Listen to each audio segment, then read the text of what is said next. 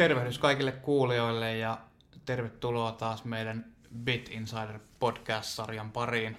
Paneudutaan tässä IT-alan ajankohtaisiin aiheisiin, teknologioihin ja kiinnostaviin yrityksiin sekä persooniin näissä yrityksissä. Tämän jakson vieraana meillä on CGIin kyberturvallisuusjohtaja Jaan Mikos. Tervetuloa. Kiitos.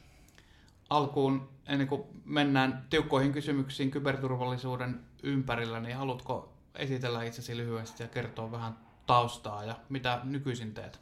Joo, toki. Eli, eli Jan Mikkos on nimi ja, ja tota, on ollut vuodesta 2001 CGIllä eri rooleissa, eli tai itse asiassa tulin ensin Novo Group-nimiseen firmaan, jonka sitten, sitten osti VM Data-niminen firma, jonka sitten osti Logica ja nyt sitten CGIllä ollaan, mutta samassa työsuhteessa kuitenkin mennään ja sitä edellä muissa, muissa tota IT-alan taloissa pitkä ura jo takana ja toiset mokomat edessä. Mun niin kuin, tausta on oikeastaan ihan niin kuin, lähtenyt niin kuin, harrastuspohjalta. Eli seitsemänvuotiaana ostin ensimmäisen tietokoneen, joka oli Commodore VIC-20 ja suureksi pettymykseksi tajusin, että eihän siinä mukana tullut niin kuin, yhtään mitään niin kuin, ohjelmia ja sitten ne piti tehdä itse ja sillä tiellä olla. Aivan. Tota, mennäänkö sitten päivän asiaan, eli aloitetaan vähän tuolta ylätasolta. Kyberuhat on, mm. on keskusteluissa sekä mediassa että, että yritysten sisällä entistä enemmän tapetilla. Onko tässä tapahtunut jotain muutosta ja jos on, niin minkälaista? Miksi, miksi tämä on merkitykseltään tärkeämpi aihe tänä päivänä?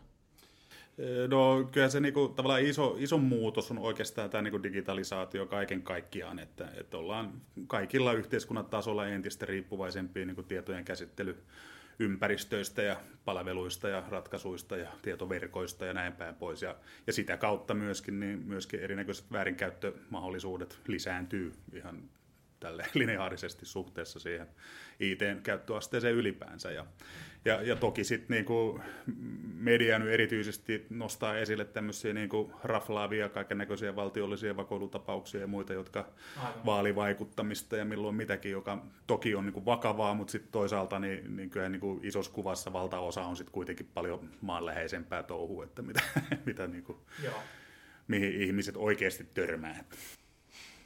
No miten tässä Suomessa sitten, kuinka hyvin täällä on kyberturvallisuus huomioitu kansallisella tasolla tai yritystasolla? Joo, mä sanoisin, että kirjo on valtava. Eli osa, osa organisaatioista on niin kuin hyvinkin varautunut ja, ja, ja tota, niin, suhtautuu asiaan niin kuin realistisen tarkasti ja, ja asiallisesti, ja sitten osa taas edelleen ei ole oikein ymmärtänyt näitä niin kuin kyberuhkia ja mitä ne omalle kohdalleen tarkoittaa, ja sitä kautta myöskin se varautuminen sitten niihin on, on puutteellista. Ja ehkä semmoinen yksi on, yksi on niin kuin ylipäänsä tämmöinen tavan kansalainen, niin tota, niin, joka kuitenkin enenevässä määrin niin kuin kaiken maailman älylaitteiden ynnä muiden takia aiheuttaa sitä uhkavektoria kyllä, mutta, mutta ei, ei niin kuin kansallisesti eikä yksilötasolla osata tai ymmärretä suojautua riittävästi, joka Aivan. sitten kaiken maailman älytelkkarit esimerkiksi, niitä on vaan niin paljon, että jos ne, jos ne kaikki keksii hyökätä jotain web-palvelua vastaan, niin, niin nurin menee.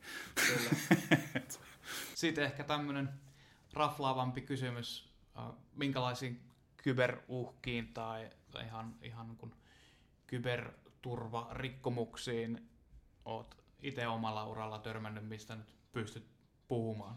Joo, mä en tietenkään voi mitään yrityksiä nimetä tai näin päin pois, mutta tota, niin, tällä yleisellä tasolla voi toki luonnehtia niin kuin kaiken näköistä ihan laidasta laitaa, että on, on ollut valtiollisia yritysvakoilutapauksia, on ollut kriittiseen infrastruktuuriin kohdistuvaa val, valtiollista vaikuttamista ja, ja sitten tietenkin joka päivä nähdään täällä meidän kyberkeskuksessa valtavat määrät tätä, tätä niin kuin tavanomasta kyber sattumaa, mikä nyt on sitten haittaohjelma, tartuntoja ja kalasteluviestejä ja sen semmoisia asioita.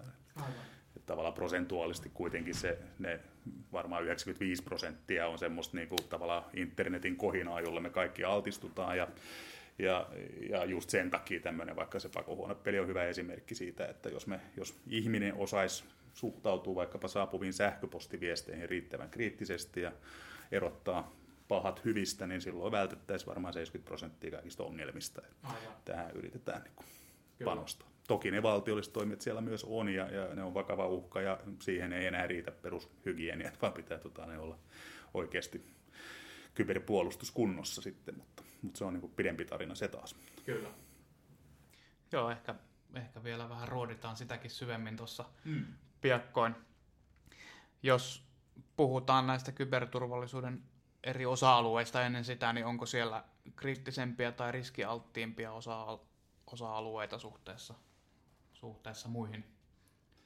No kyllä se niin kriittisyys tavallaan palaa siihen, että mitä, mitä, mitä se palvelee se suojeltava kohde, että on, on se nyt sitten tietoverkko tai tietojärjestelmä tai, tai prosessi tai mikä se ikinä onkaan, niin että jos se on kriittinen, vaikkapa nyt joku sähköverkko on helppo esimerkki sen nimellä, että kaikki ymmärtää, että kuinka ikäväksi homma menee, jos ei töpselistä tulekaan enää sähköä, varsinkaan jos sitä ei tule pitkään aikaa niin, tai vettä anasta, niin, niin nämä on tietenkin semmoisia, jotka on niin vaikutuksiltaan niin välittömiä ja kriittisiä.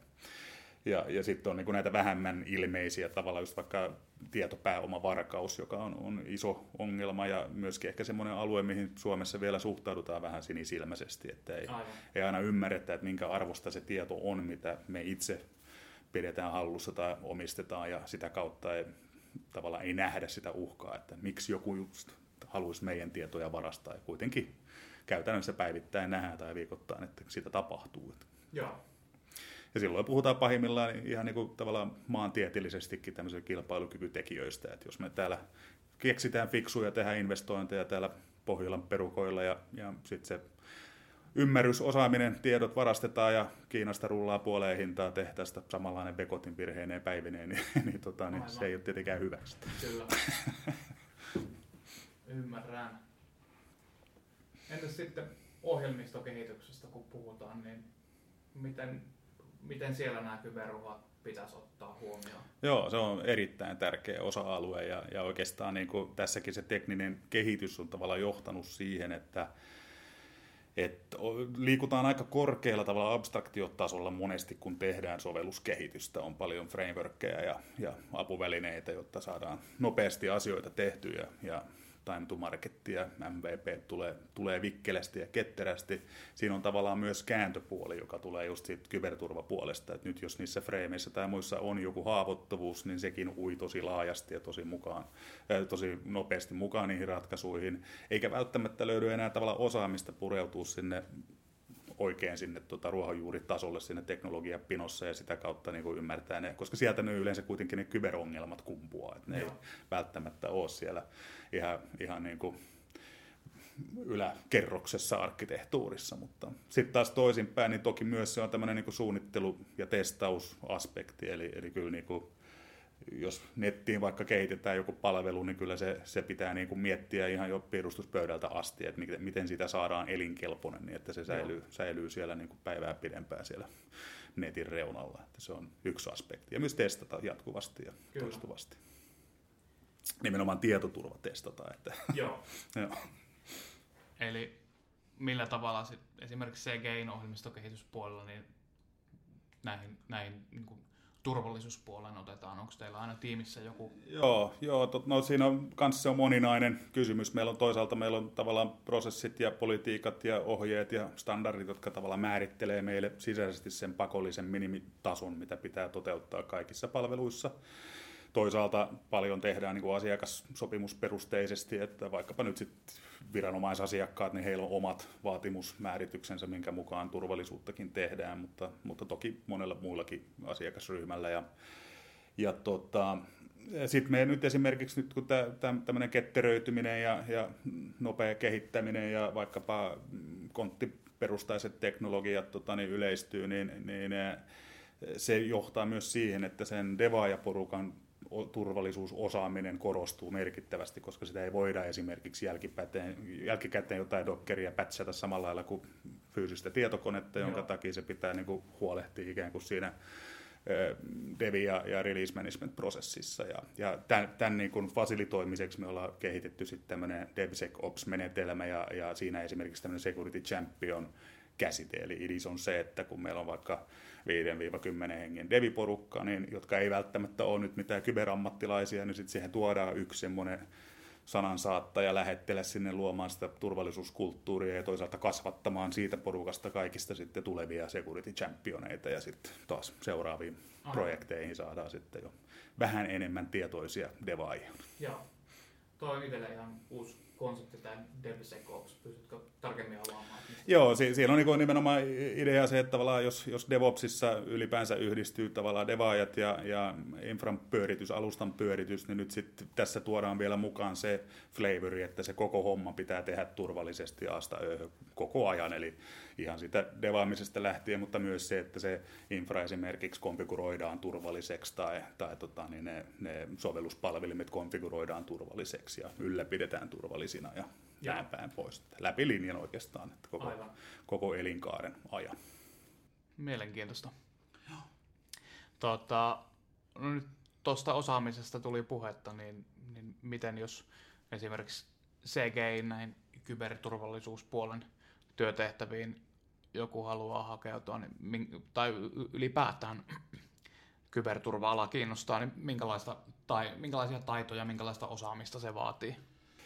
No, meillä on hyvin monenlaisia rooleja ja sitä kautta myöskin se niin kuin osaamisvaade on hyvin kirjava. Että, tota, niin, haetaan jatkuvasti porukkaa. Ensinnäkin voisi sanoa, että, että on ehkä koko kyberalaa vaivaa tällä hetkellä ihan globaalissakin mittakaavassa, että niin kuin paikkoja olisi enemmän auki kuin osaajia tarjolla. Ja, ja, ja näin, tästä johtuen niin aika paljon me myös itse perehdytään ja koulutetaan ja näin päin pois, että rakennetaan tämmöisiä urapolkuja. Että suhteellisen pieni, pienillä osaamisvaatimuksilla pääsee alkuun ja, ja tota, sitten täällä CGI-perheessä kehitetään sitten superammattilaiseksi.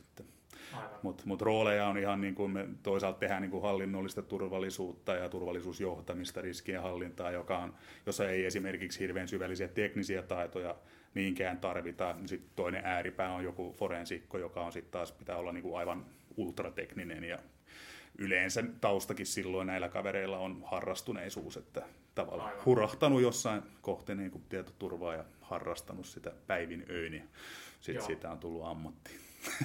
Eli näitäkin, am, näitäkin tehtävämahdollisuuksia teiltä, teiltä löytyy? Kyllä löytyy joo, ja sekä paikallisesti että globaalisti ja, ja tota, niin ihan laidasta laitaa näitä eri tehtäviä. Ja, ja vaikkapa nyt tämä Security Champion hyvänä esimerkkinä sitten tavallaan, joka osuu tietyllä tapaa siihen väliin vielä, että se on aika monipuolinen rooli, että pitäisi toisaalta ymmärtää se riskienhallinnan ja turvallisuusjohtaminen sen, sen DevOps-tiimin sisällä tai sen projektityöskentelyn näkökulmasta, mutta sitten toisaalta pitää pystyy kääriin hihat ja tehdä turvallista ohjelmistokoodia tai jeesaa kaveria, että hei, että nyt teet, teet juuri haavoittuvuuden, että teepä tämä jatkossa näin, niin ei tule tämmöistä ongelmaa ja, Aivan. ja tota, niin edelleen. Konfiguroida alustoja. Ja. Kyllä.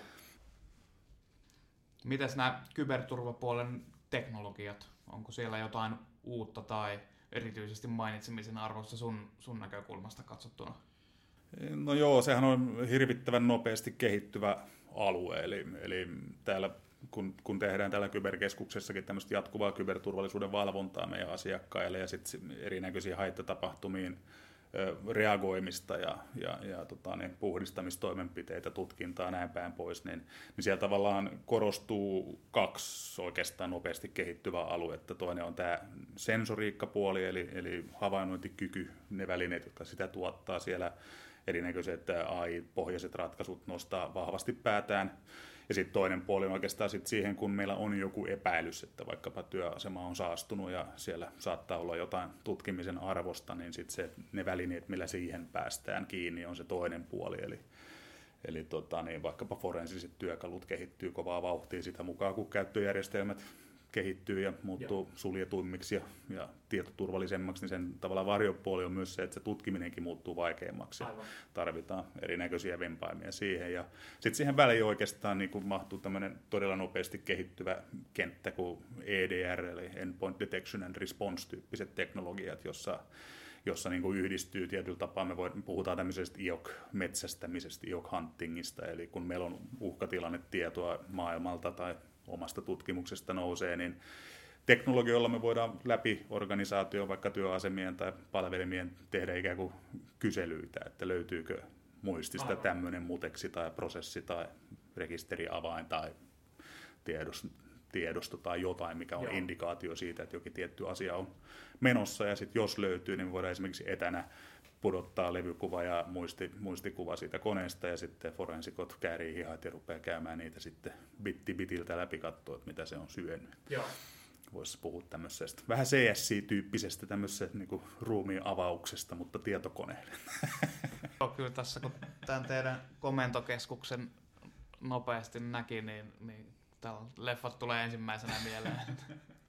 Minkä kokoinen tämä teidän kyberturvajoukkue tässä Suomessa on ja palveleeko se Suomea vai, vai muitakin maita ja Joo. No, meillä on tässä keskustoiminnassa niin suurin piirtein 50 kaveria kiinni ja, ja Suomessa on muuten reilu sata. Ja, ja, ja voisi sanoa näin, että kun meillä on sekä näitä niin kuin keskuspalveluita, jatkuvia palveluita, niin siinä ei niinkään rajoituta pelkästään suomalaisiin asiakkaisiin, vaan se on luontevasti toimitettavissa oikeastaan mihin päin maailmaa vaan.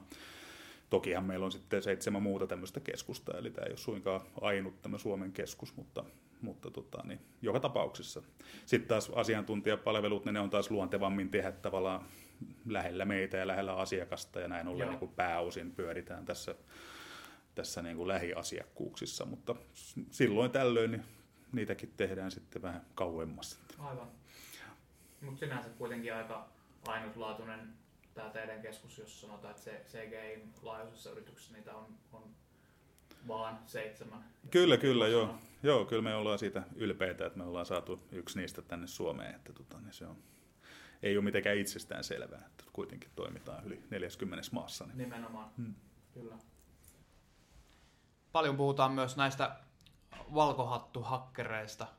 Mistä siinä on kysymys ja onko teillä jotain tekemistä tämän asian kanssa? Hyvä kysymys ja näitä näit eri värisiä hattuja tässä alalla tosiaan niin kuin viljellään runsaasti. Et mustahatut tyypillisesti viittaa niihin oikeisiin pahiksi, jotka tekee niin kuin rikollisissa tai muissa merkityksissä hakkerointia ja vastaavasti sitten valkohatut on hyviksiä, jotka niin kuin pyrkii paljastamaan puutteita, jotta ne voitaisiin korjata. Ja, ja tuota, nyt sit siinä tavalla kentässähän on paljon erityyppisiä toimijoita, että on toisaalta perinteistä tämmöistä murtotestausta, penetraatiotestausta, mutta sitten toisaalta on, on myös, me esimerkiksi yhteistyössä HackerOnein kanssa tuotetaan tämmöisiä bug bounty-ohjelmia, missä, missä kutsutaan satoja tuhansia valkohattuhakkereita kokeilemaan jonkun palvelun turvallisuutta Aha. ja raportoimaan sieltä löydettäviä puutteita. Ja... Joo, no se on, kuulostaa merkittävältä yhteistyöltä. No, kasvavassa määrin voisi sanoa näin, että se on tähän ehkä vielä kulttuurillisesti suhtaudutaan suom- suomalaisessa organisaatiossa aika vähän sille epäilevästi, että, että herra jestas, mitä sitä seuraa, jos me nyt kutsutaan satoja tuhansia hakkereita kokeilemaan. Niin tota, mutta, mutta se, nimenomaan se tehdään hallitusti ja se on se meidänkin rooli siinä, että me seurataan, me halli, hallinnoidaan niitä bug bounty-ohjelmia, me arvioidaan ne löydökset ja tulokset. Toisaalta esimerkiksi SOKin kautta tai tämän kyberkeskuksen kautta valvotaan, että ne pysyy niissä annetuissa raameissa ja ja tota, niin ei, ei lähde sooloilemaan. Tokihan siellä teoriassa voi olla joukossa myös niitä mustahattuja. Silleen pitää olla vähän Aivan. herkkänä ja hereillä. Kyllä.